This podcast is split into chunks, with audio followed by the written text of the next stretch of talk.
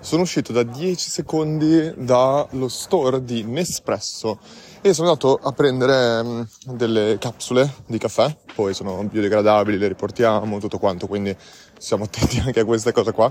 Però um, era molto interessante l'esperienza in store. E, um, tra l'altro, secondo me, stiamo veramente arrivando a un punto... Eh, potrei veramente parlare all'infinito di queste cose. Anche l'altro giorno ero ehm, a prendere un aperitivo con Silvia e una sua amica di Parigi che lavora a Boss e parlavamo dell'intera esperienza ehm, in store contro online e si aprirebbe veramente un mondo su quello. Penso che uno dei più begli esempi di come si può andare in futuro, perché poi lei, tra l'altro, la amica di Silvia lavora in supply chain, quindi era interessantissimo capire ehm, tutto il discorso di mandare il giusto numero di prodotti, che deve essere il giusto numero per non perdere vendite, ma al tempo stesso non deve essere troppo per avere rimanenza di magazzino. Cioè c'è, c'è un mondo dietro chiaramente che è incredibilmente sfidante al giorno d'oggi e l'e-commerce e la vendita online può assolutamente aiutare questo.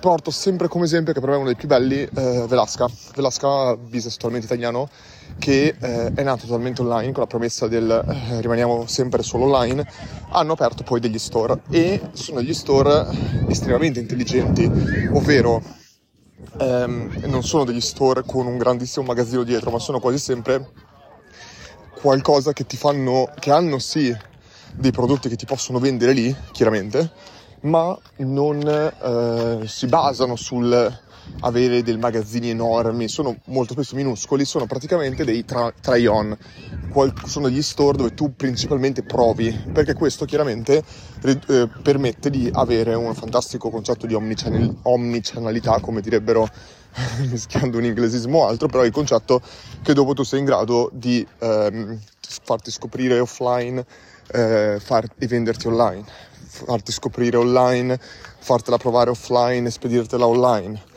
fartela e ci sono un serie di mix che chiaramente portano un enorme valore. E chiaramente le persone di Velasca che conosco bene e che sono secondo me bravissimi in quello che fanno eh, hanno capito molto bene questo e quindi vanno a aprire degli store strategici in città come Milano, come Londra, come Parigi eccetera eccetera la cosa interessante però è che grazie al fatto che tu sei nato online, uno, sei, hai tutta una mentalità totalmente diversa rispetto a queste aziende tipo Hugo Boss che non possono ormai cambiare come sono nati.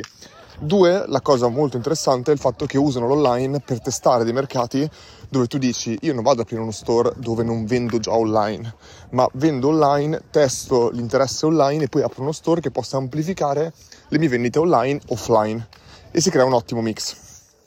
Quindi questo qua riduce tantissimo i rischi di aprire uno store online. E questa cosa qua è la mentalità che tutti noi dovremmo usare e abbiamo parlato tantissimo a offline, offline non vuol dire non online, vuol dire all'evento di Learn offline che si è appena concluso, abbiamo parlato tanto su proprio l'importanza costantemente di validare, testare, validare e che si possa veramente validare con tutto. A offline è venuto un professionista che mi ha detto Luca fantastico il, lo speech della community che ho sentito da Eni Selfo, eh, vorrei aprire una serie di store eh, offline per aggregare la mia community che oggi si trova solo online. E io ho detto, ma cavolo, è, è un grosso investimento incominciare ad aprire proprio dei negozi offline.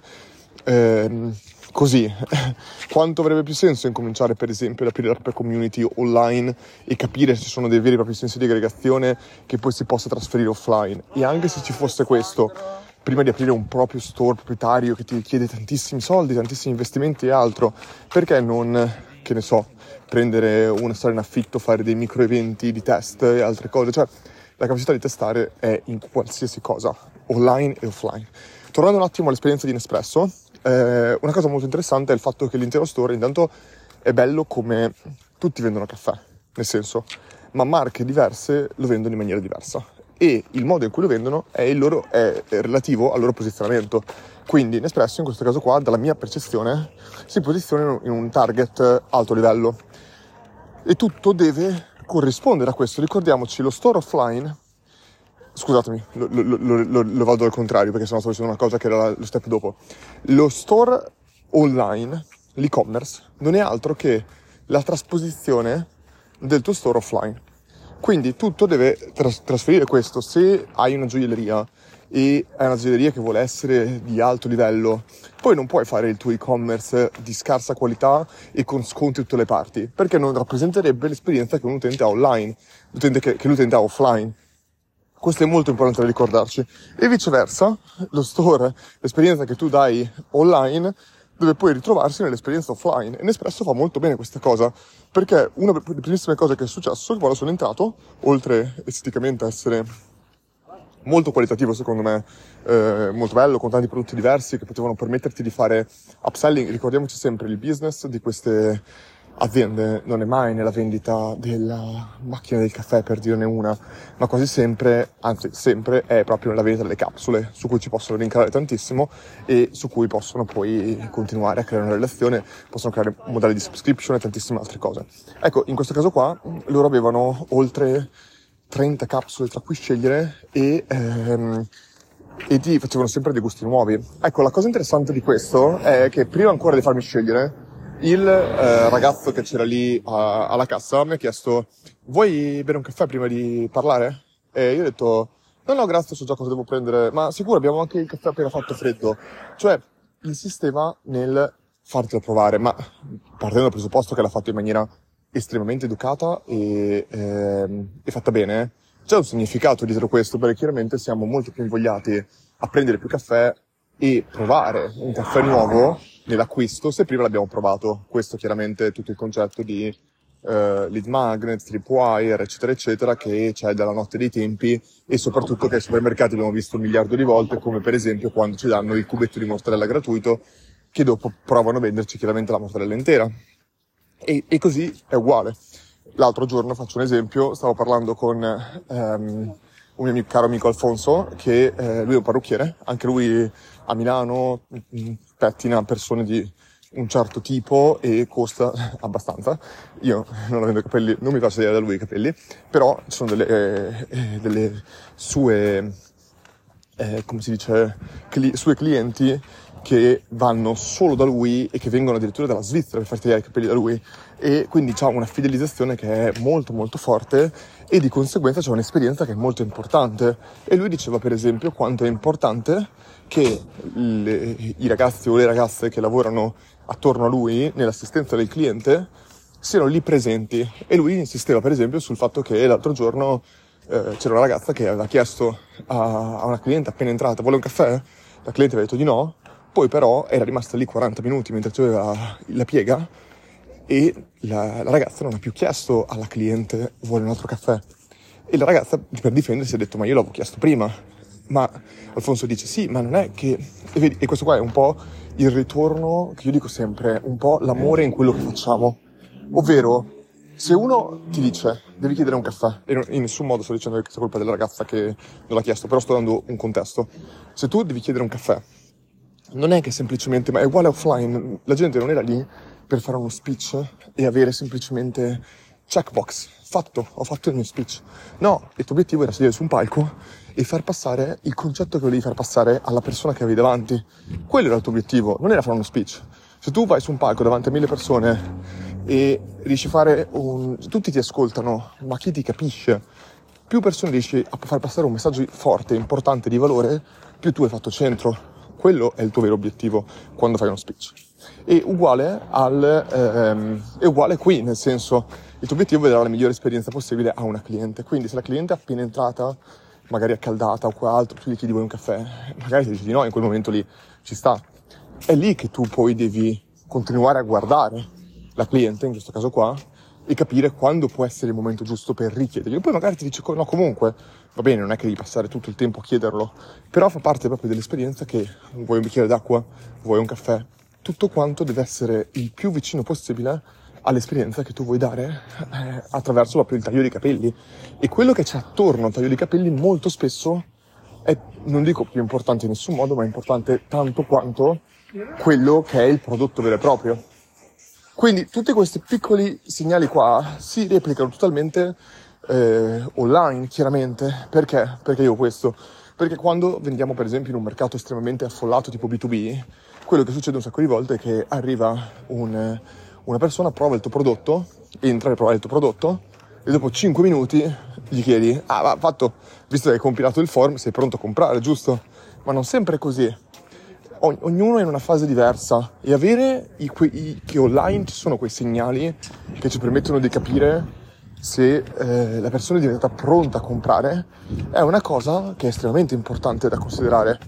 Come esattamente anche offline, continuare a guardare una persona e vedere quei segnali è estremamente importante. Di conseguenza, ehm, guardiamo sempre questi segnali, creiamo automazioni nel caso che siamo online per comprendere se questi segnali sono stati attivati e se l'utente ha raggiunto questo. Vi faccio un esempio con Learn. Con Learn i segnali che un cliente B2B potrebbe essere, tanto che esiste un cliente potenzialmente B2B, per noi sono dati dall'onboarding, cioè l'onboarding ci permette di comprendere chi potrebbe essere un cliente B2B oppure no. Faccio un esempio, se una persona nell'onboarding si identifica come studente universitario, sai già che non potrà essere un cliente B2B. Se una persona invece si identifica come dipendente o come imprenditore e inoltre la risposta del quanto è grande il tuo team dice che c'è un team dai 20 in, in su, già sono dei piccoli segnali che sono qualificati. Ecco, è qua che scatta l'errore, è qua che il caffè arriva troppo presto. Perché tu glielo puoi chiedere, ma è difficile che appena entra sia già pronto. Potrebbe succedere, potrebbe essere che ti aveva già provato con un altro account, quindi fai bene a chiederglielo, come ha fatto bene quella ragazza a chiedere il caffè alla cliente subito. Ma non basta. Perché? Perché uno, non devi insistere troppo, non devi buttargli il caffè addosso, devi semplicemente chiederglielo, porgerlo. Nel momento in cui ti dice di no in quel momento lì, allora aspetti. Qual è il segnale che per noi ci dice che è pronta per essere ricontrattata quella persona che si era già identificata prima come cliente B2B? Un segnale molto interessante è quando l'utente si attiva. Per noi un utente attivato è un utente che ha fruito minimo 10 o più lezioni. E altri segnali potrebbero essere quello che, eh, per esempio, ha guardato la, la pricing page, ha guardato la B2B page, ha guardato tutti quei segnali che noi dobbiamo identificare come interessanti per noi per essere identificati. Più di questi segnali ci manda, più a un certo punto ci deve essere una persona che, che si chiama nel, nel, gergo PLG come il nostro Product Led Growth, è una persona che è un sale assistant o cose così, cioè è una conversione di vendita assistita, che non è un team sales che a freddo va a contattare la persona, ma è una persona che assiste la conversione nel momento in cui la conversione è molto probabile che possa succedere. Ecco, tutte queste dinamiche qua, che sembrano fantascienza nel mercato italiano, sono cose totalmente normali ormai nel mercato estero e hanno un potere enorme perché noi come Learn, azienda che è eh, nata da tre anni, senza aver cercato investimenti, che è B2C e sta piano piano muovendosi anche nel B2B, eccetera, eccetera, lo stiamo usando. Quindi se lo possiamo usare noi, che siamo, passatemi il termine, gli ultimi degli, degli stronzi, proprio per, essere, per far capire eh, la, la, la, l'umiltà in quanto lo possiamo fare noi, lo può fare tante altre aziende che oggi invece già lavorano nel mercato B2B, ma che non hanno mai applicato queste cose che stanno portando enormi risultati dappertutto. Quindi, in generale, tutto questo discorso partendo dall'esperienza di Nespresso che secondo me era molto interessante.